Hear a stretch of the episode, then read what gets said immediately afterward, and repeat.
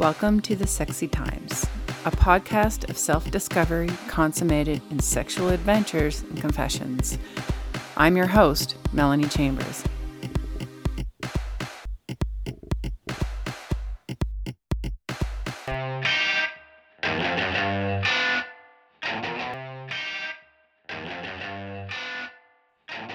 Professor Treena Orchard is an anthropologist, author, and activist who researches sexuality, gender, and the politics of health among marginalized groups and within the context of her own life.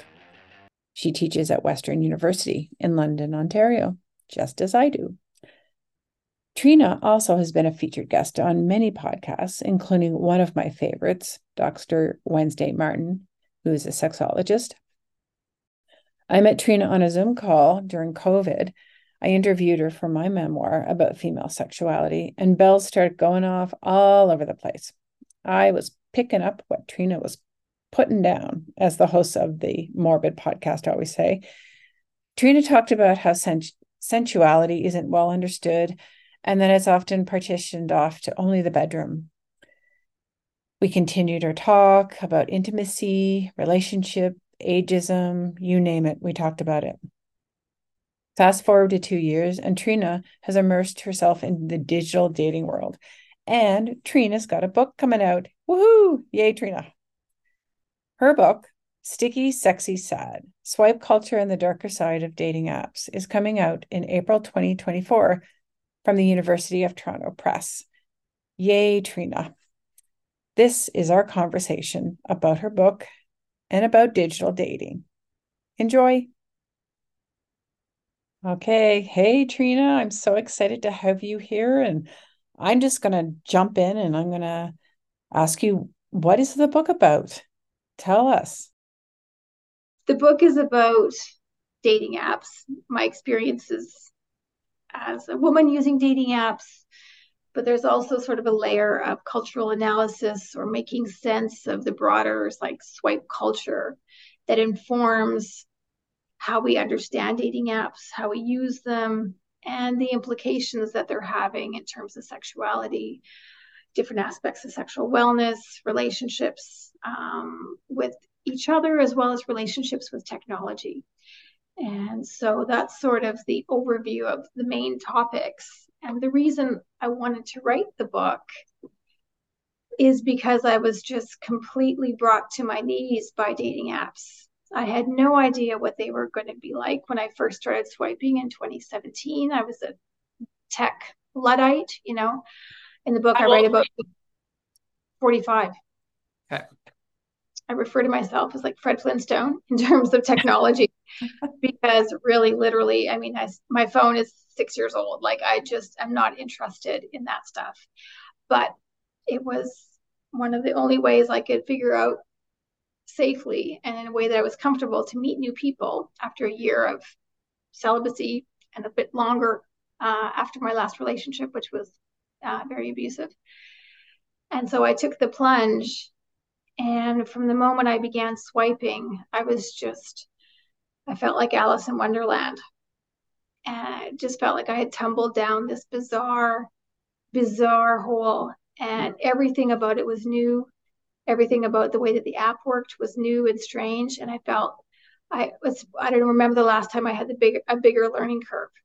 And as someone who's used to a lot of control and being sort of a master of my areas of expertise this was unfamiliar but also kind of exciting and connected to my desire to meet new people and to have sex and start dating. Um, so many things were fired up inside me.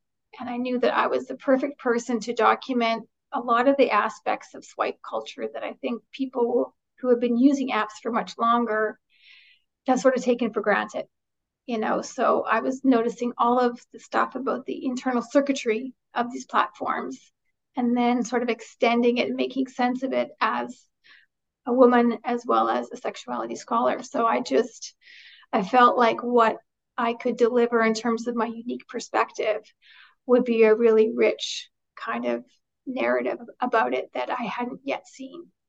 And so I was like, yeah, this has to be a book.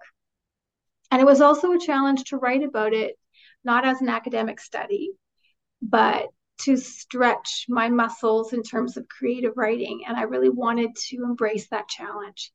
And so there were many motivations for me. Right. Okay. There's a lot to unpack here. Um, Alice in Wonderland. Can you explain that? What was it just that it was a new technology plat like was technology so new that it just made you feel like you were in another world? Is that what you mean? Or by the experiences they were lost and everything was inverted. I didn't understand i didn't understand the signs that were like i didn't understand the way that people were talking to me and then they would ghost you and then it's like the rules that i had grown up with as a woman in terms of dating and successful and i've been fairly successful at dating. It just everything felt like it was like prehistoric my knowledge that i brought to this new space so i was completely lost uh, and everything just felt different. It was strange to use a device to meet someone. It's strange to advertise myself. All of those things felt just completely twisted and weird exciting in a way but very difficult to understand. It really felt like an entirely new cultural environment. Was part of that the stigma? Because i know at 45 uh, um you know it was still somewhat new. Was there that like were you telling people that i'm dating online? I'm you know i'm did you go from like plenty of fish at all? Like were you online? Well i began sort of like desk the desktop situation. I began sort of it was like a slow slow entry or slow launch. I you know, it was like Elite Singles and then Match Match.com, I think were my first two. And that just really did not produce anything of interest and a, a couple of really terrible dates. And then I'm like, okay, I have to do like an actual app, like on my phone that is like, you know, GIS technique, you know, technology, all this kind of thing. Um, but yeah, I was totally embarrassed. I was completely embarrassed, even though dating apps had been around. I mean, by that time, Tinder had been around for at least five years. Bumble was relatively new, and that's the one that I started with. It's not the only one that I used, right. but it's the one that I started with. And there weren't many people on Bumble at the time in the city where I live, which is fairly small. And so I would routinely run out of men in like less than an hour, you know. Wow. And uh, so it was strange. So this is an old school question too, because I had never gone on an internet date, whether it's been an app or online. Um, and I, I part of it, I think I'm like, oh, if I can't have chemistry with someone face to face, like I put a lot of weight into that tingles right away. Can you explain that, like online? So, has, did you get chemistry from the discussions? Like, how would you know talking with someone that you wanted to pursue it? Well, I wasn't looking to get married. I wanted to get dating and I wanted to get having sexing. And so, um, you know, it's very hard to tell though, because it's like, is any of this true? Mm. And are the pictures really, do they jive with how they communicate? Sometimes, sometimes not. You know, um, that's why I would sort of try and meet people. You know, people often talk about you have to meet within three days or else it's never going to go anywhere. And, you know, the sooner the better because okay. people with interest and there's always a fresh crop of people to choose from and you're always in competition and so are they right because you know who has one person that they're just talking to i think very few people yeah. um, and so it was difficult. I mean, that's why I, you know, I basically I was attracted. You know, I eat with my eyes, and this I was very much choosing on physical attraction, which I don't think is a crime. Um, you know, and there are people who I met for dates that were not very good communicators, but they looked like what I wanted in the bed beside me, and so that's what I chose. So I wasn't like you know, waiting and like having this big list of assessments and like, oh, will this person meet the things you can never know unless you meet in person. You just you can't know anything. Right. And yes, we build, we need that sensory, that sensory interaction. And we need to know that in order to read our gut, right? In terms of instincts and all that kind of thing. And that's only possible in person. Right. How many of the online interactions would actually turn into physical meeting the person? Well, a fraction, you mm-hmm. know, uh, you have to go a small fraction. Yeah, and that was one of the things that I learned that I was so confused about the Alice in Wonderland thing. I was like, back in the day, like had a pretty good like stone cold pickup like situation. It was like I was fairly successful. I did not have to work a fraction of mm-hmm. the amount I have to work to, you know, actually get a physical body. And that's because of the inversion that is going on with respect to the sexual script. You know, back in the day, it's meeting person face to face. That's first base or whatever. That's terrible male uh, baseball metaphors, but it's that's how those are the terms that we use coming of age, right? Um, but now it's like matching and chatting. That's first base, and very few actually make it to the in person mm-hmm. right? And so the in person, especially for people who use these apps a lot, it can be surrounded with a lot of trepidation. And there are a lot of people who you use apps with and you might connect with, and they have no interest in meeting anyone, no matter what they say in the profile. They just want to talk. Talk or fuck around, or just like you know, play play the field, just see who's there, just you know, breadcrumb people, ghost people, you know, do all these kinds of behaviors that are so common on online or on dating apps. Yeah. Um you you've said so much there. I almost I'm I'm still in the Alice in Wonderland analogy. I'm just like, wow, okay. Um so we go back to let's see, where where shall I pick up on um this even again, as some, I am completely Fred Flintstone here. So um, I'm going to probably ask some of the most obvious questions, but um, with meeting them, um, were you then often surprised? Yes, this isn't what you portrayed yourself to be. Like, um, were they putting up pictures that were like five years old of them? Like that these were younger, better looking versions online?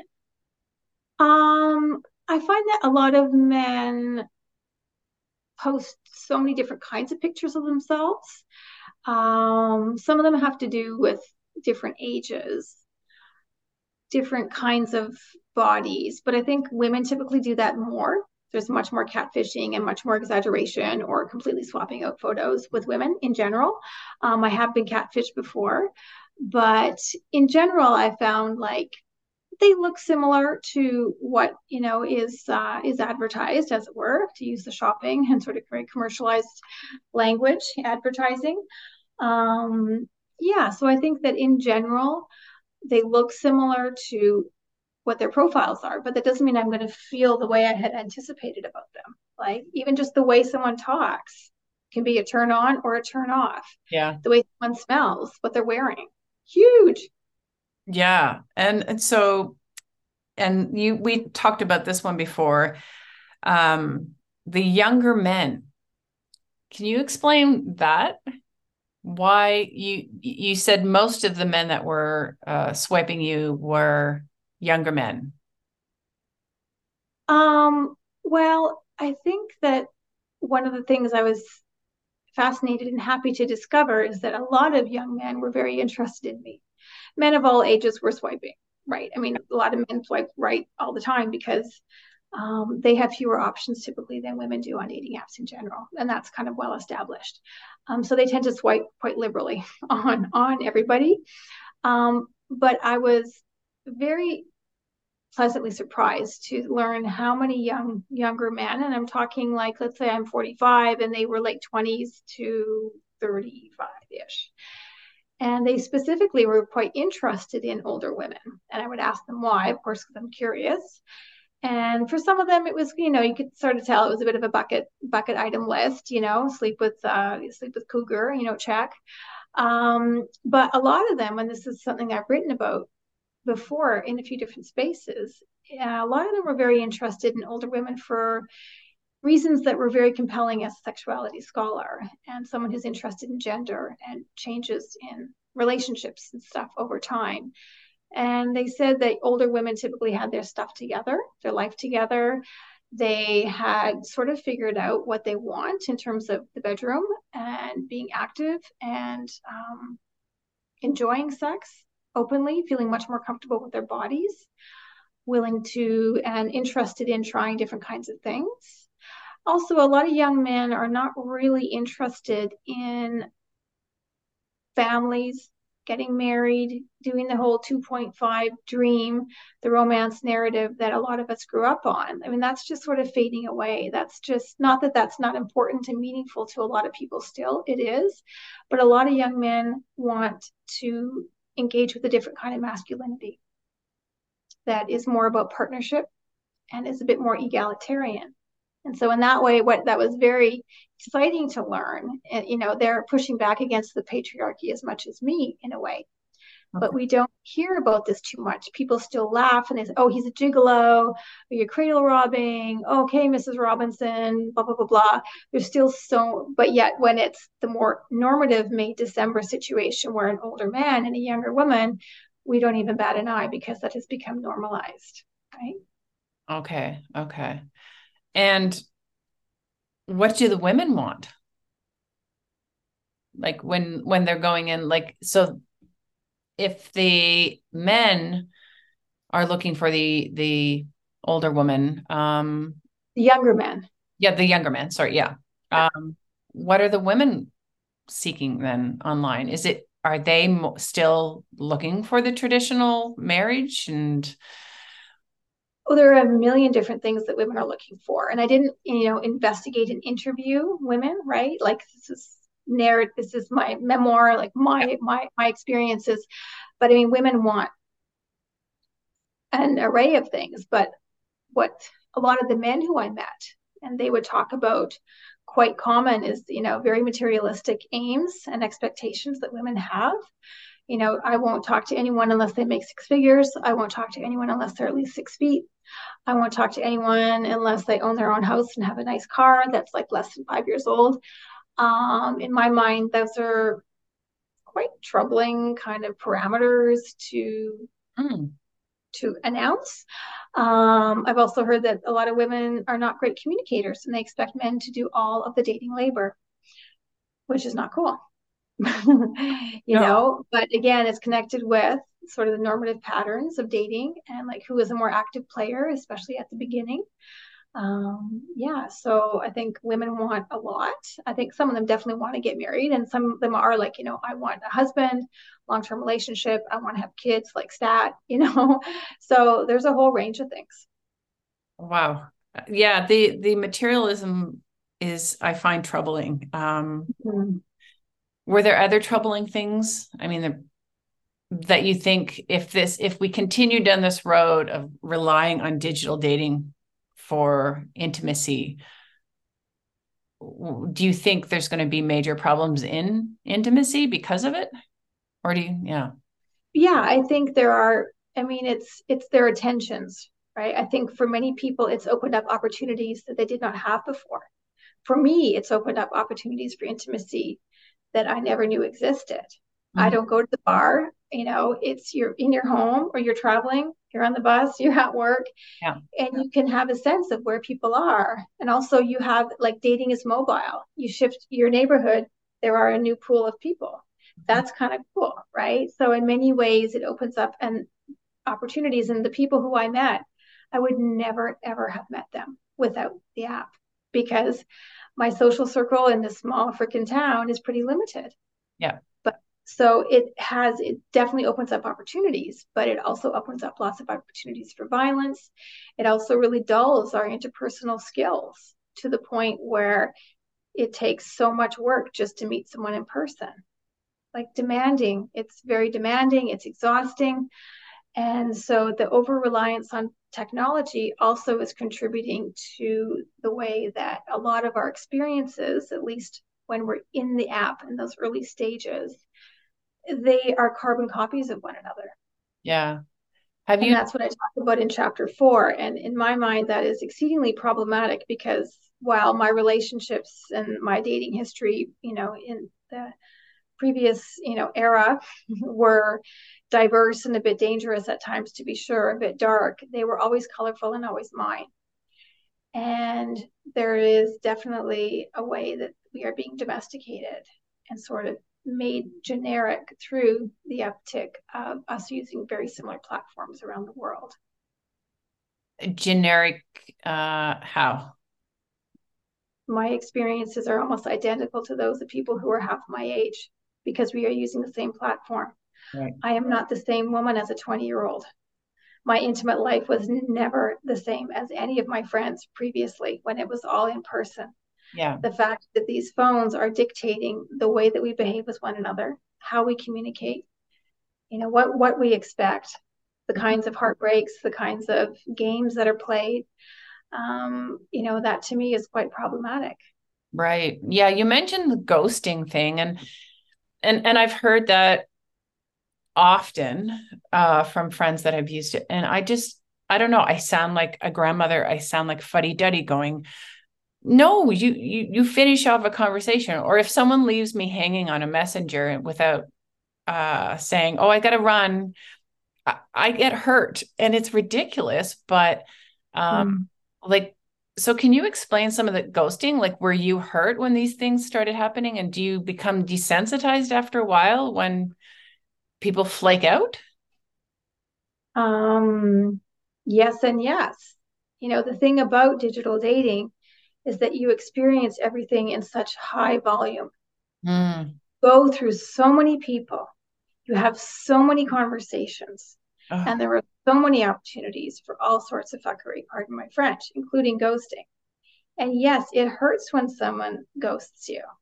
And there are people out there who say, don't take it personally, you know, it you have no no control over what someone else does. You only have control over how you respond. That's true. But when you get shit on by many people, mm-hmm. a handful of whom you might have really been interested in, and you're left with no information, no nothing, you're left with nothing.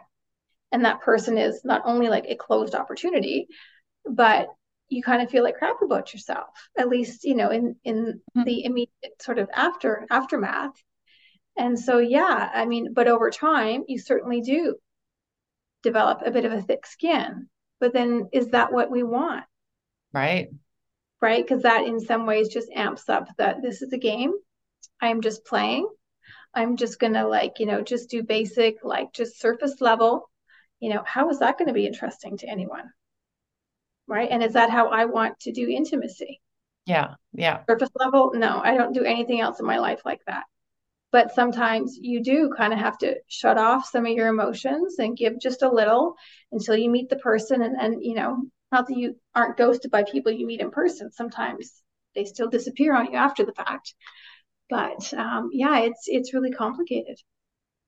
Yeah I, I just feel like i'm too sensitive to go into that world because i and and there's all the energy that you put into it. So would you uh, yeah it's exhausting. And i even remember dating was exhausting face to face because there's the play of it you know like does he like me well he just and and i was never one to get phone numbers. Uh, my best friends would always get phone numbers but i never was the girl to get phone numbers at a bar. I just you know. Mm-hmm.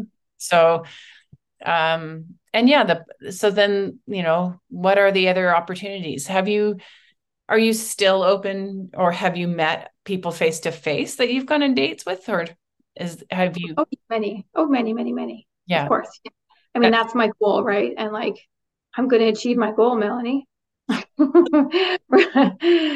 I you know i'm driven by yeah. many things.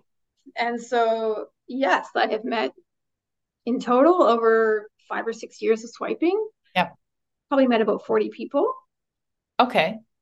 Like gone but out. I have talked with probably 3,000 or certainly been matched with three, three, four, 5,000. So those are not really, it's not very efficient. Wow. Which is not necessarily just because of the design, it's also about the way that we use them. Mm-hmm. And the, we have not really talked about how to use dating apps in a way that is kind and interesting and inclusive and kind of safe and fun. And until recently, there have been very little ramifications for ghosting, for dick pics, for other kinds of violence, right? There are swindlers who just move from one platform to another without any kind of penalties, right? And so, you know, but some of the platforms are definitely cracking down and they're they're streamlining their algorithms to have these enhanced features that are going to up in some instances certain aspects of safety and um, penalize people who ghost and they're going to be able to detect those things. So you know that might be helpful but it's also i'm wondering if it's too little too late because people are really tired of the mainstream dating apps. And mm. there are some more interesting options in terms of niche populations and different kinds of behaviors. However those are only going to work for you if you have enough people using them. And in the city where i live which is very small it's really it's it's this is tinderland Okay. Or Bumble, but I won't use Bumble again because I don't really think it's feminist at all. But you know, I'm recently, as of two days ago, single, so you never know. I might be on Bumble as well. So that's interesting because in you wrote a conversation uh, piece in the conversation that it at one point it was well it is created by a woman but um why has it not become or why isn't it a feminist uh, platform anymore? What what did you, yeah, yeah. I thought that was the aim of it. And again someone coming in knowing nothing about these um how how did yeah, it marketed. It's marketed as feminist.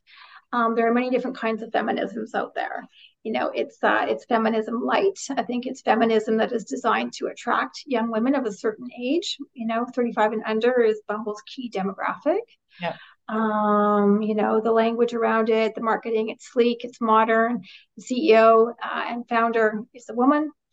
Um, and the notion of finding ways to create more dating equity is attractive.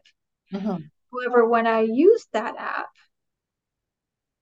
you know, um, women have to do all of the opening lines, right? And I did, I sent out 113 original opening lines yep. in five months, and I met 10 men. Wow. That is a very, very poor success rate. Now, again, this is 2017, only four years after the app has been out. I'm in a small city. There are a few men. Yep. However, some of these men were matches that I made in Toronto. So, you know, this, it's very ineffective. And this was also 2017. That's also when Me Too began. And so what I found is that very different than when I was using Tinder later on. I found that men would lash out at women in ways that were directly related to it being marketed as feminist. What I mean by that is that they would use what I think is valuable re- real estate on their profiles and you know write things like women don't know how to date women do such poor op- poor one liners you know why doesn't anyone contact me? And there were just some more aggressive and very anti-women jokes that were made.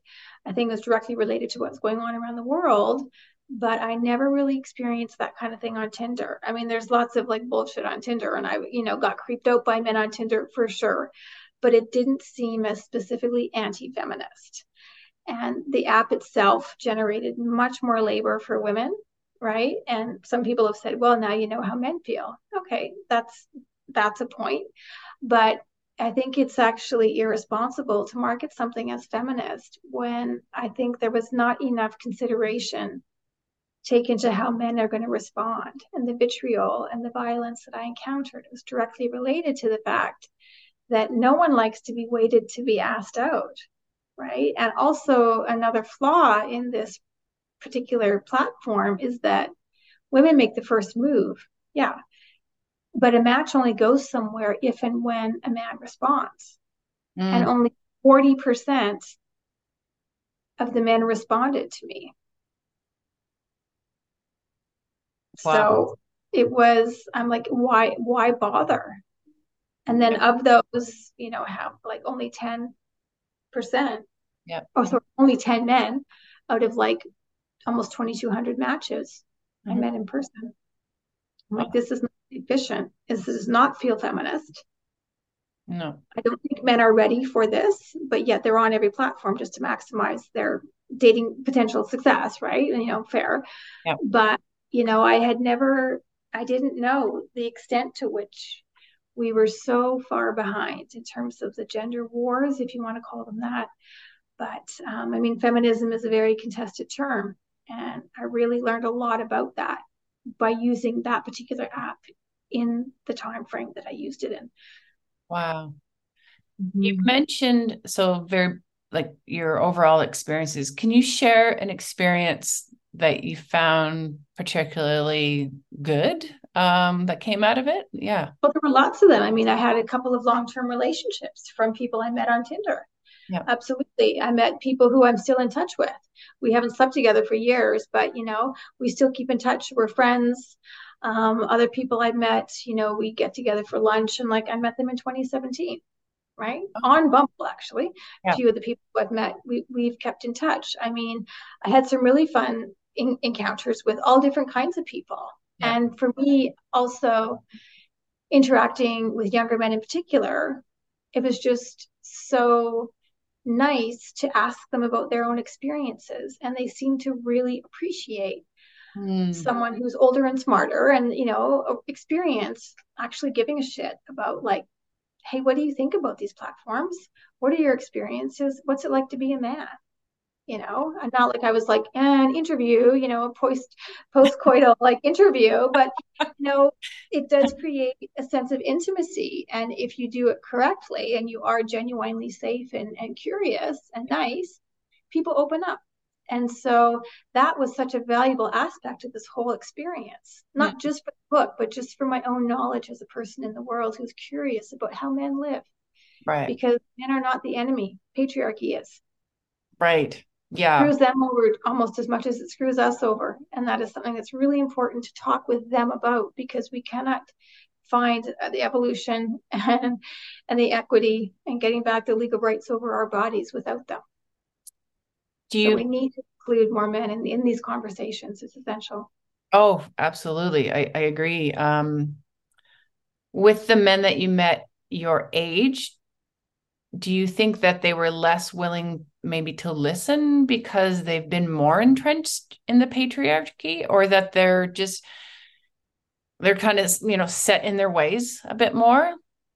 Um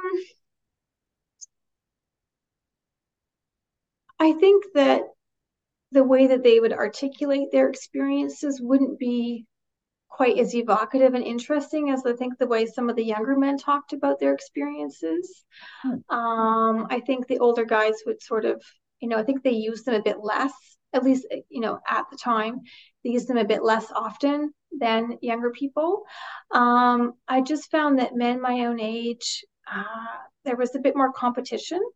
Mm. You know, they were in some ways perhaps more intimidated by me than the younger men who are just more genuinely interested by all these things that society tells us are are demerit points like aging like lived experience um, like having multiple partners in one's life like mental health challenges that you are actively working through. The younger guys were like dope like how do you how do you live? How do you establish this? How have you overcome challenges in your career? Like tell me about your life so i can learn from it. Whereas the guys my age they were less interested in that and wanted to do more of a performance of their achievement which is not very sexy unless they're really sexy, which was not very common. So yeah. I, I I agree with that. I I find that the guys that are my age and older, and this I think plays into their mental health, is that traditionally um they come across as, oh, I've got it all figured out. Like mm-hmm. and, and that for I talk a lot about this in my book that when I was with a partner for a long time who was my age, I often felt like that I had to defer to him for the answers or that he really liked being superior. Like that there was the fact that we were in a relationship. Well, it's just sort of unsaid, but it's there that I know more than you. And even if they don't know more than you, they'll fudge it so that they, oh, yeah, yeah, I knew that and and that bravado and that chest thumping drives me nuts because isn't it so sexy when a guy will say i i don't know like do you can you tell me Mm-hmm. And I, I I write a little bit about that as well. That when I started dating young, well, actually no, they I wasn't dating them. I was just sleeping with them. But in other countries, younger men would always be, yeah, oh, you've been here. Oh, wow, that that's great. Or in many cases, the men came at me with questions that were so like one Portuguese lover said, What are you building by all this travel? And I'm like, I don't know, but it was such an important question.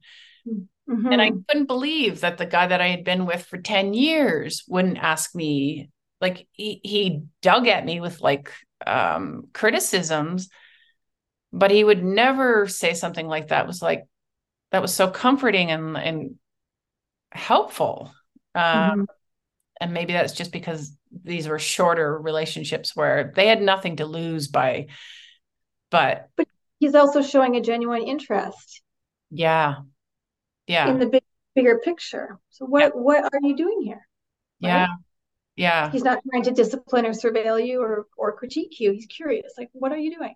Yeah. Yeah. And that that's so encouraging to hear that there's we're we're all just i remember reading a quote we're all just trying to get out alive. Like you know your your pile of shit is no bigger than my pile of shit. Everyone has the pile of shit. And you know uh, to go into a relationship thinking that yeah i got it more figured out than you like no.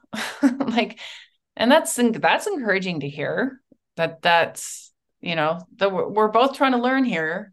Um that's so nice to hear. Um i feel like at some point i would love to just go on to say as someone who likes to experience everything i would love to go on and just create a profile and yeah. Why don't you? Yeah. I actually i did yesterday. I didn't fulfill the whole things. I'm going to have to have the conversation and say hey paul guess what i'm doing? Sure. Right.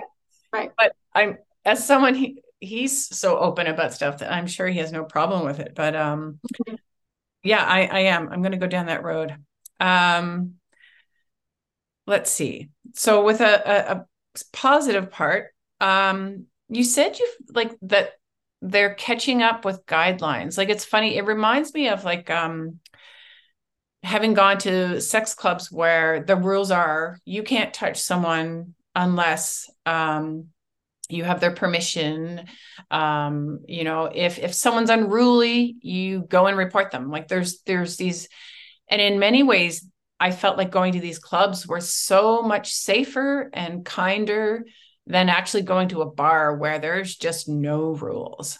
So what are the rule like so the ghosting thing um that's interesting but what are the other rules and changes that you think they need to make to make it better? Well, that's a big question. That's a big, um, that's a um, big yeah. I mean, a lot of the suggestions yeah. that I would have are really based on my particular social, gender, sexual location, right? Yeah. Um, but I think that enhanced safety is number one, and there should be a way to report even pictures that are fake somehow like when people sign up don't just use facebook as like the main way that people sign up you know use a more a more professional like already approved kind of platform. And also i think it's it would be very interesting to have a feature within each app so that users can communicate to one another kind of like a little like community bulletin board about red flags and things like that. Because without those and because we don't have those we're seeing the um, flourishing of these online groups called you know are you dating the same guy in blank city. You know, they began last year in New York and they've grown, they're all over the world now, including where I live in London, Ontario. And there's a there's a defamation case that's just been launched by a man who was featured and sort of featured poorly in one of these these groups. And he's he's you know launching this court case against three of the administrators um, for for defamation, right? And like you know um, defaming his character. And if there were a way for for users to communicate to one another within the app, you know, you wouldn't need these public spaces where they're sort of for, for, for protection, but they're also for public roasting. and they can be very toxic. And a few people have reached out to me since I was part of an article about these communities and yeah. said, you know, they used to be more protective and, you know, helpful information, but they've really sort of morphed into uh, kind of like very toxic, kind of problematic spaces that don't really serve what they said that they were about in terms of providing information for ways that women can make safer choices. So internal safety stuff so users can communicate with one another um, things that relate to you know ghosting catfishing um, i think also for some of the the bigger ones you know that all they ask is like gender age and the distance you're willing to travel um, having more interesting questions like kind of similar to what hinge does which is why hinge is really being i think it's very popular it's a lot of people's preferred app and it's marketed as the app that is, you know, created to be deleted, right? Which is pretty smart tagline. Um, but I think you can sort of get a bit more of a sense of the person. And so it can make some of your decisions a little bit smarter or certainly more informed. You know, less risks might be taken. Yeah. So those are some things kind of off off the hop that would be really important to think about um, in terms of algorithm and design. Mm-hmm. Um, do, do, do, do. This is a that was a big question. Um, regardless of dating apps or in person, I had this. What is one thing that stays the same for you? Um, mm-hmm. That ha- doesn't have anything to do with digital dating. Like, yeah, outside of dating is dating is always going to be anxiety provoking and exciting and titillating and sexy yeah. and scary. Yeah. You still feel those feelings, right? Yeah. You do. But the big difference is the volume of people that you go through and the amount of times you have to present yourself, the amount of conversations, the very similar kinds of conversations that you have with people who are strangers, right? And so you have to go through a lot of strangers to meet someone who you know might be more than a stranger hopefully down the line or maybe not or it could just be a one night stand no shade right um, but the amount of labor that is required of dating yeah. apps and the fact that we don't really i mean in general we don't talk about dating enough right and the transitions that have occurred and the vulnerability that, that is there it's always going to be a vulnerable thing. You're putting yourself on the line, right? It's talking, you're talking about emotions, you're talking about desire, you're talking about the traumas that you bring with you. Yeah. Are they going to match the person? You know, what's it going to be like? All these things, the unknown, right? Fundamentally, dating is about the unknown, mm-hmm. whether it's online or in person. Yeah. Um, so those things are are are will always be with us for sure. Yeah. Uh, I think it'll be interesting to see what happens with increasing you know forms of ai and other kinds of technology robots different kinds of devices all of that um, that's a really fascinating area of research and marketing yeah yeah i um i think of just the speed i guess um as someone who's often been the aggressor or i've started relationships quickly um I, I feel like the pace, you know, whether maybe it's because do you feel like because we're older, there's that um that people are moving so quickly with this that because they want someone instead of like, I mean, I was friends with my partner for a year and that wasn't that wasn't my choice, that was his choice. But do you feel the speed like people that uh, are anxious to just find that person? Like just give me that person. Like what does that say that we just want the person you know like well, i don't think that people are just always looking for the person. I think that's a really huge myth that we just need to really yeah. put somewhere else because it's it puts a tremendous amount of pressure and i think it's totally unrealistic um, some people, you know, they still adhere to that very romantic idea of finding the one. And for some people, there is only one person, and that is part of the magic of their of, of their lives. And you know, cool. Uh, I just do not think that that is realistic, and it really shuts a lot of doors for really interesting people that you're going to meet along the way who may not be the one, but might bring a lot of pleasure and excitement and new experiences that are super valuable. Mm. right? And so i think that's really that's really important. But yeah there is a lot of speed and i noticed it myself. I was often super anxious and quite aggressive to meet people because it's like i'm probably going to be disappointed. I just need to know. Yeah. So literally know, are you worth anything? Do i put more into you or not?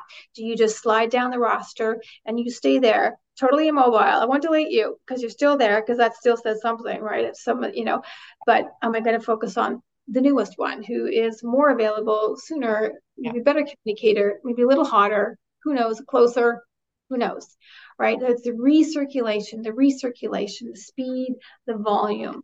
You know, it's it's bizarre, frankly.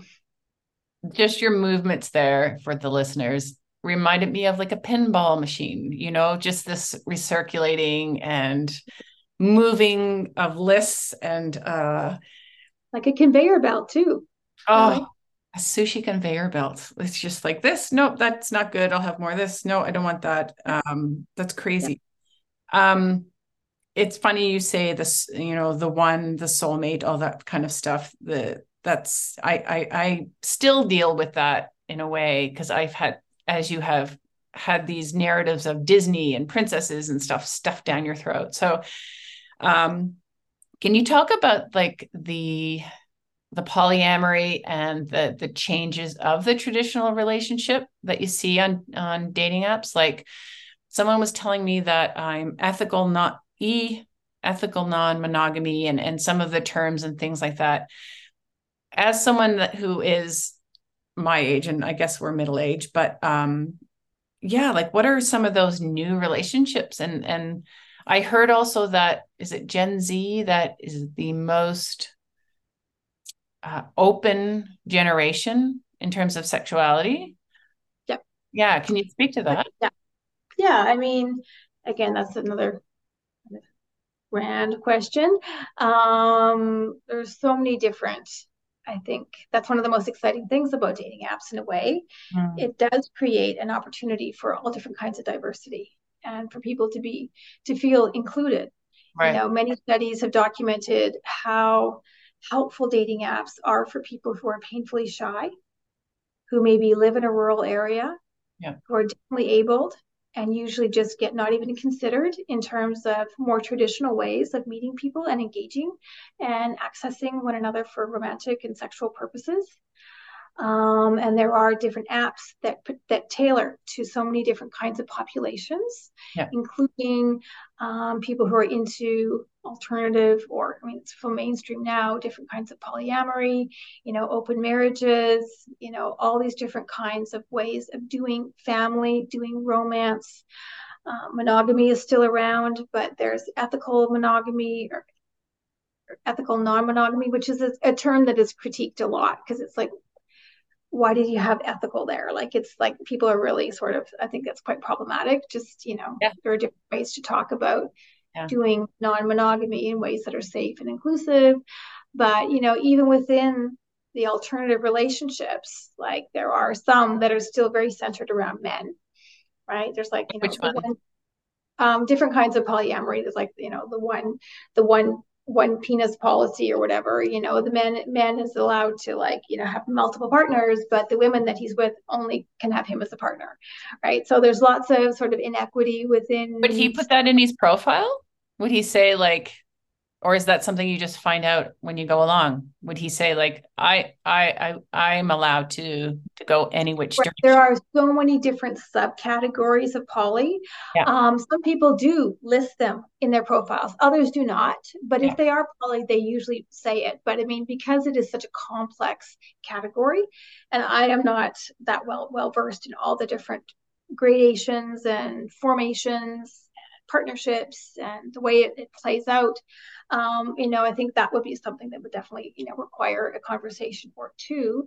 but you see it much more commonly much more commonly in the profiles and one thing that i really enjoy seeing as well is that all the different ways that people are doing masculinity in particular because i'm primarily interested in men, not exclusively, but primarily. And you see all different kinds of men, not just like the chiseled, you know, men's health men, but I guess you could call them softer men, different men, you know, men with different kinds of bodies, different different yeah. hair, different all that kind of thing. And I think that is incredibly that's sexy to see. And it's because we need to break that that sort of singular idea of this is a man um, that's just just so problematic. And um, so, yeah, those kinds of things are much much more common.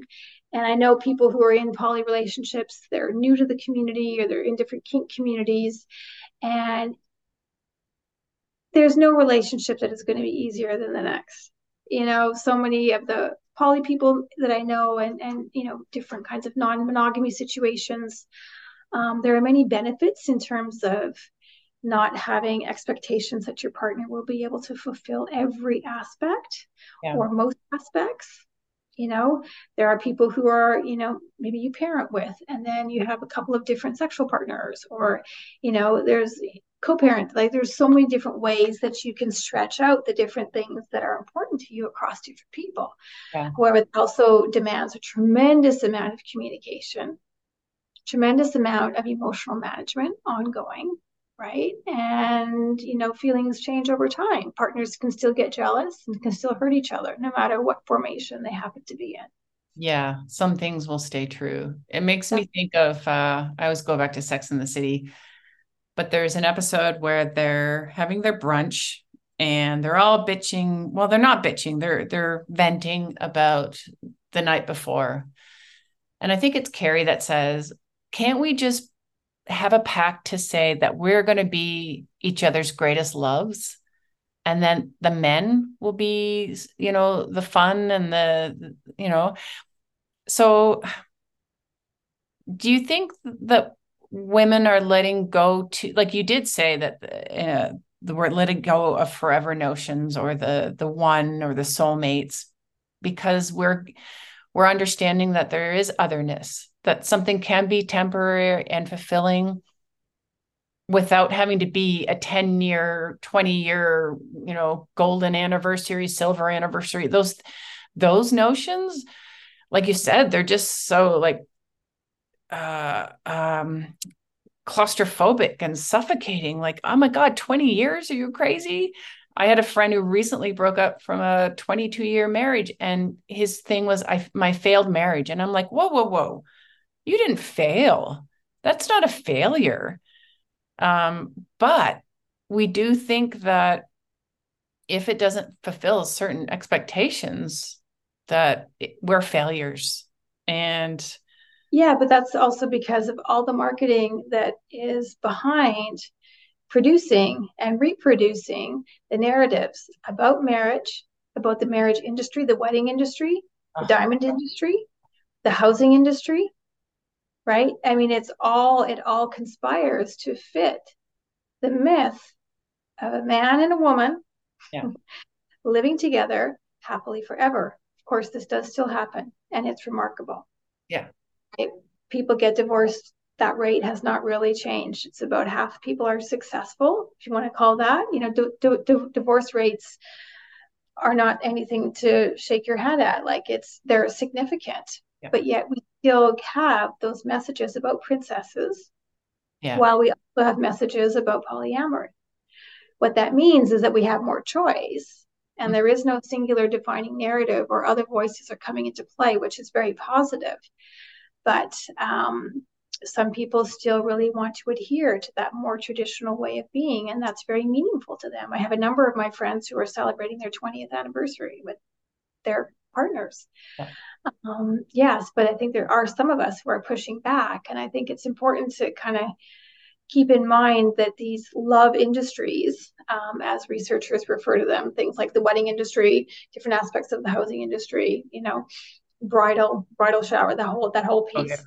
you know they typically emerge in stronger force when situations of, of like real crisis are going on in the world mm. and so you know they're selling us and they're reselling us and they're repackaging the idea of romance as a way to solve our problems and the, the most classic example is um, gone with the wind mm. right 1929 is when the film was released. I believe the book was written earlier, but I mean, it was a blockbuster during the Depression. Mm, yeah. You know, That was complete. That was specific. That was targeted. That was tailored. That was all manufactured. Right? Yeah. The dream industry, it still continues today. Yeah. Right. So, you know, it's easy to like sort of like shake your head at people or say, oh, why do you, you know, choose something else or there is no one, but there are big forces, cultural, economic, social, that reproduce and manufacture those problematic narratives. While we also see all these other options sprouting out. So it can be a lot to navigate. Oh, it's it's dizzying. It's funny you say Gone with the Wind. I used to have that poster on my bedroom wall mm-hmm. when I was a teenager. Mm-hmm. Uh, and then I actually found out my mother named me after Melanie from the movie. Wow. When then I dug into that actress, Olivia, I, her last name escapes me, and she fought for that role because she said that uh, traditional femininity was was under siege, and she wanted the good-natured woman to come through, uh, the sacrificial, good-natured woman, you know, the one that dies. Um, mm-hmm. And mm-hmm. Uh, but yet we the one that is loved, right? The one that is loved, right? In the most appropriate ways. Yeah, yeah, yeah. And at but at the same time, you know, Scarlett, the feist, you know, we still loved her too. So it's like, well, which one can we be? Like, it's yeah, right. I mean, women have always wanted to be multiple things, and we are multiple things. That's the point, right? It's yeah. the patriarchy and different kinds of industries that really profits on the divide between good and bad, right? Yeah. If we're bad, oh, look at all these products, look at all these ways that you can improve yourself, right? you're sold all these things. Oh yeah. Well, well, mm-hmm. Treena, I love your brain. I absolutely love it. I love love hearing uh, if there's a thought ahead of about anything. I know you will have thought about it thoroughly. you, will, you will have a litany of information about it, and it's been a great conversation. And I hope to have more with you. Thank you. Thank you, Melanie. Thanks for listening to another episode of the Sexy Times. If you have a story, a funny or adventurous sexy time you'd like to share you can send it to the Sexy Times Podcast at gmail.com. Follow us at the Sexy Times Podcast on Instagram. And for show notes, book recommendations, and resources, visit our website at thesexytimes.com. And please rate, review, and subscribe wherever you listen to our podcast.